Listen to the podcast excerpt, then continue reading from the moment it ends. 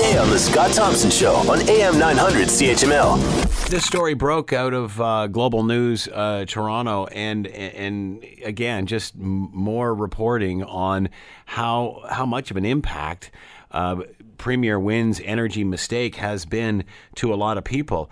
Uh, as a result of Global News uh, and uh, Mike Drolet's report from Global National, uh, investigating people who had been cut off, people who had been disconnected, uh, and it's something like 1,400.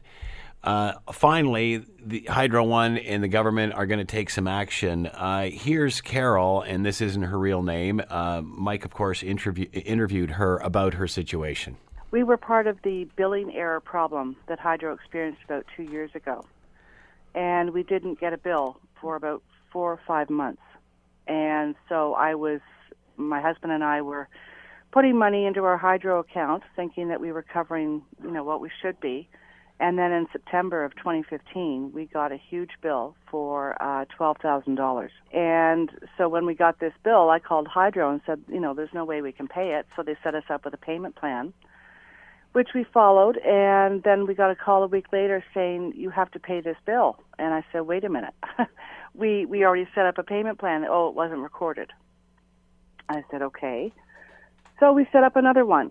But every time we set one up, it the, the the amount became higher and higher and higher because they could do it over fewer months.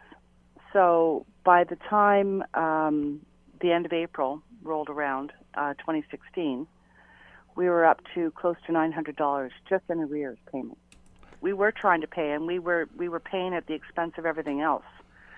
So with our current hydro bills, because we're in rural Ontario. Um, and it was wintertime, we were paying paying anywhere between 800 18, excuse me, $1800 to $2000 a month. Then when um, you know, the end of the end of April rolled around and we were about my husband's pay went in the following morning at 12 a.m. And I called Hydro and said, you know, it's not going to come in until, you know, 12 a.m. Can I pay it then? And they said, no, our computers will recognize it as being late, and that's a default on the payment plan. You have to pay the whole amount. Wow, that's uh, a clip from the Bill Kelly show. Uh, Mike Drolet, Global National, uh, broke this story, and uh, Carol telling her story. This is what Hydro One had to say. No, I was almost apoplectic. I was, I was, I was beside myself. And when I, I shared the story with my colleagues, they're like, "Holy smokes!" And we just decided, okay, we're going to run this on Global Toronto, and we're going to run this on Global National, and we're going to, we're going to put it across all of our platforms, and we're going to take this directly to Hydro One, and we're going to, we're going to get in their face, and we're going to say, "What is wrong with you?" And we, we gave it to them, and uh, we gave them the story. We should, we presented to them, and they sort of looked at us and said, "Oh dear, um, you know what? That doesn't sound right. Uh, give us her number, which we didn't, and let us talk to her." So we took their number down, and we had Carol call them the next day. And here's Carol talking about the end result. Um, I called him, and he wasn't in the office, so I left a message with um, uh, a, another lady there. He called me back within about an hour from Alberta, and I told him what happened, and he was very apologetic, and he kept saying, "I'm sorry what your fa- for what your family has been going through." Um, and he asked for a bit of the background of how we got into this situation, and I told him, and he he apologized over and over again, saying, "I'm so sorry, I'm so sorry." And he asked that I leave it with him for about a you know until the next day, and I said that's fine. And that was that. Um, he was very he was very pleasant to deal with, and but he was also very apologetic, which surprised me because people out here are scared of Hydro One. They're quite they're quite you know nervous when they see Hydro One around, and um, so then about an hour and a half later, I got a call from a, a gentleman by the name of Imran, who said that he was a director of uh, I don't know what.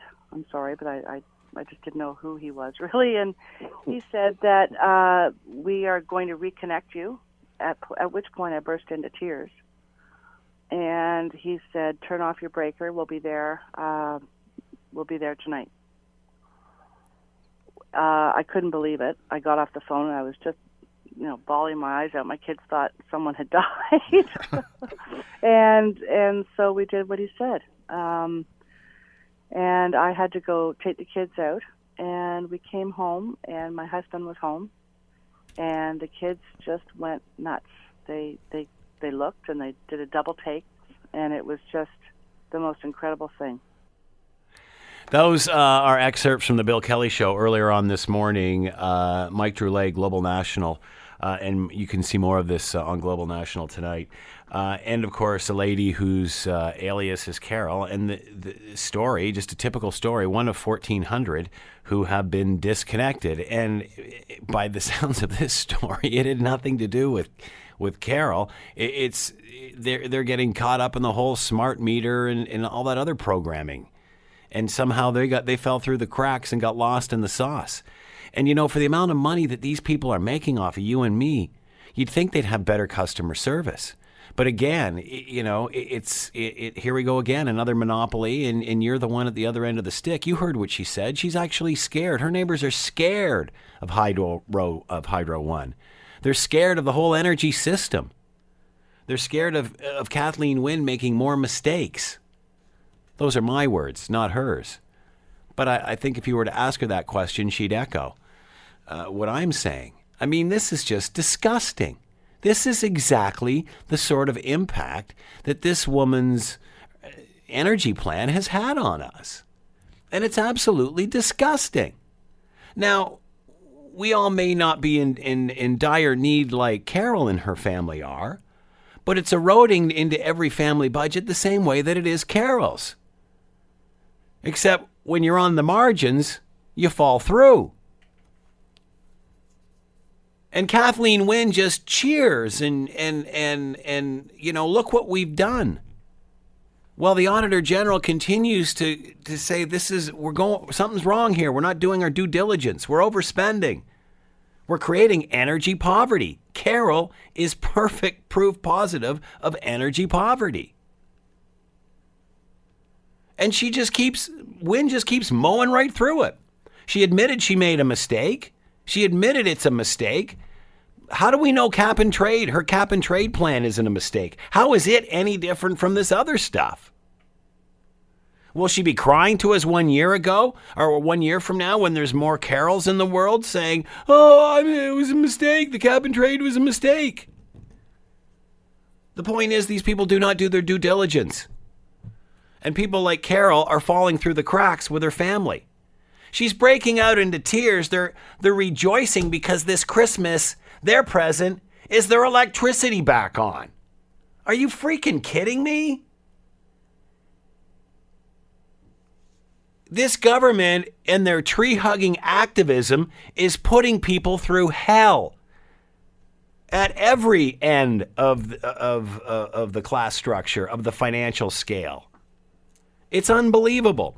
Let's bring in uh, Parker Gallant, Vice President Wind Concerns. He is with us now. Hello, Parker. How are you today? I'm good, Scott, and I'm just listening to you, and I agree with everything you've said. What do you think when you hear stories of, of Carol? Here's a here's a lady that just got lost in the sauce, fell through the cracks, and blammo, uh, pay up now, pay up now. Like, what the heck is that? I know, and that's uh, she's not the only one. And Global has done a good job of sort of highlighting these things all the way through um, you know, starting with Jacques Bourbeau, I think back in August, and they've sort of had at least one session almost a week uh, since then. And um, I'm, I was out on a weekend on Saturday up in uh, the Ottawa region and Kanata actually, and and Kinburn doing um, town hall uh, meetings. And what I do is I have a presentation. It's a CAN presentation called "What's in Your Hydro Bill." And I take people through. And I, I always get really interesting questions afterwards and always get a few stories as well. One of the stories I got on the Saturday at the Kanata one was a fellow come up to me afterwards and he said he's got a good friend who has a Tim Hortons franchise which he operated for five years. And he says, never got, you know, a request from Hydro One when he opened up to pay, um, you know, an advance payment or put a deposit down. But he said after five years, him paying the bills on a regular basis, as he had done for the full five years. Suddenly, he says they showed up at his door and they said, "We need a deposit of seventy thousand dollars, and we need it within, I think it was a week or two weeks, or we will cut your power off." So I mean, and then I was at another one where I talked to um, a fellow that uh, ran a um, uh, foundry, and he said he, because of his hydro bills, he's had to pink slip a couple of people instead of hiring a couple of people. So I mean, it it reaches not just you know the individual households who are driven into energy poverty, but it's also affecting job growth throughout this province. I think what also irritates me about all of this uh, as well, Parker, is you know, yesterday the news story was the majority of Canadians, 89%, as uh, polled by the Auditor General, said when the new cap and trade system comes in, that they want it line by line itemized about how much it costs, and instead they're going to just mush it into that, you know, big old pit of delivery charge. Yep, uh, they're just going to hide it. That's right. Exactly. So, but my point is, if Kathleen Wynne has admitted that the the green her green energy plan's a mistake. What's what has she done to convince us that this is not a mistake as well? Yeah, it's kind of scary actually. I mean, it's you know from the perspective of all of us, I think we look at it and say it's just another tax grab. I mean, we have the lowest you know emissions of of uh, out of our electricity sector of basically almost you know anywhere in the world. You know, Canada is you know is a is a carbon sink. It actually absorbs a lot more carbon than it spits out. So you know why we are trying to show the world how they should live is beyond me.